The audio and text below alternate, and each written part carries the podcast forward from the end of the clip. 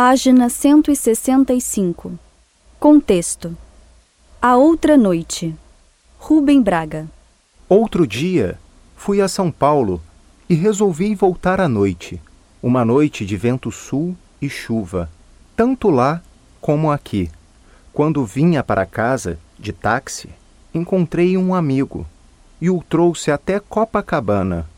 E contei a ele que lá em cima, além das nuvens, estava um luar lindo, de lua cheia, e que as nuvens feias que cobriam a cidade eram vistas de cima, enluaradas, colchões de sonhos, alvas, uma paisagem irreal.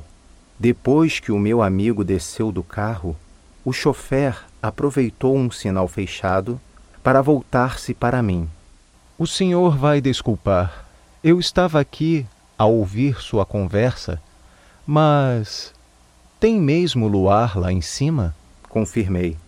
Sim, acima da nossa noite preta, enlamaçada e torpe, havia uma outra, pura, perfeita e linda. Mas que coisa! Ele chegou a pôr a cabeça fora do carro para olhar o céu fechado de chuva. Depois, continuou guiando mais lentamente. Não sei se sonhava em ser aviador ou pensava em outra coisa. Ora, sim, senhor. E, quando saltei e paguei a corrida, ele me disse uma boa noite e um muito obrigado ao senhor, tão sinceros, tão veementes, como se eu lhe tivesse feito um presente de rei.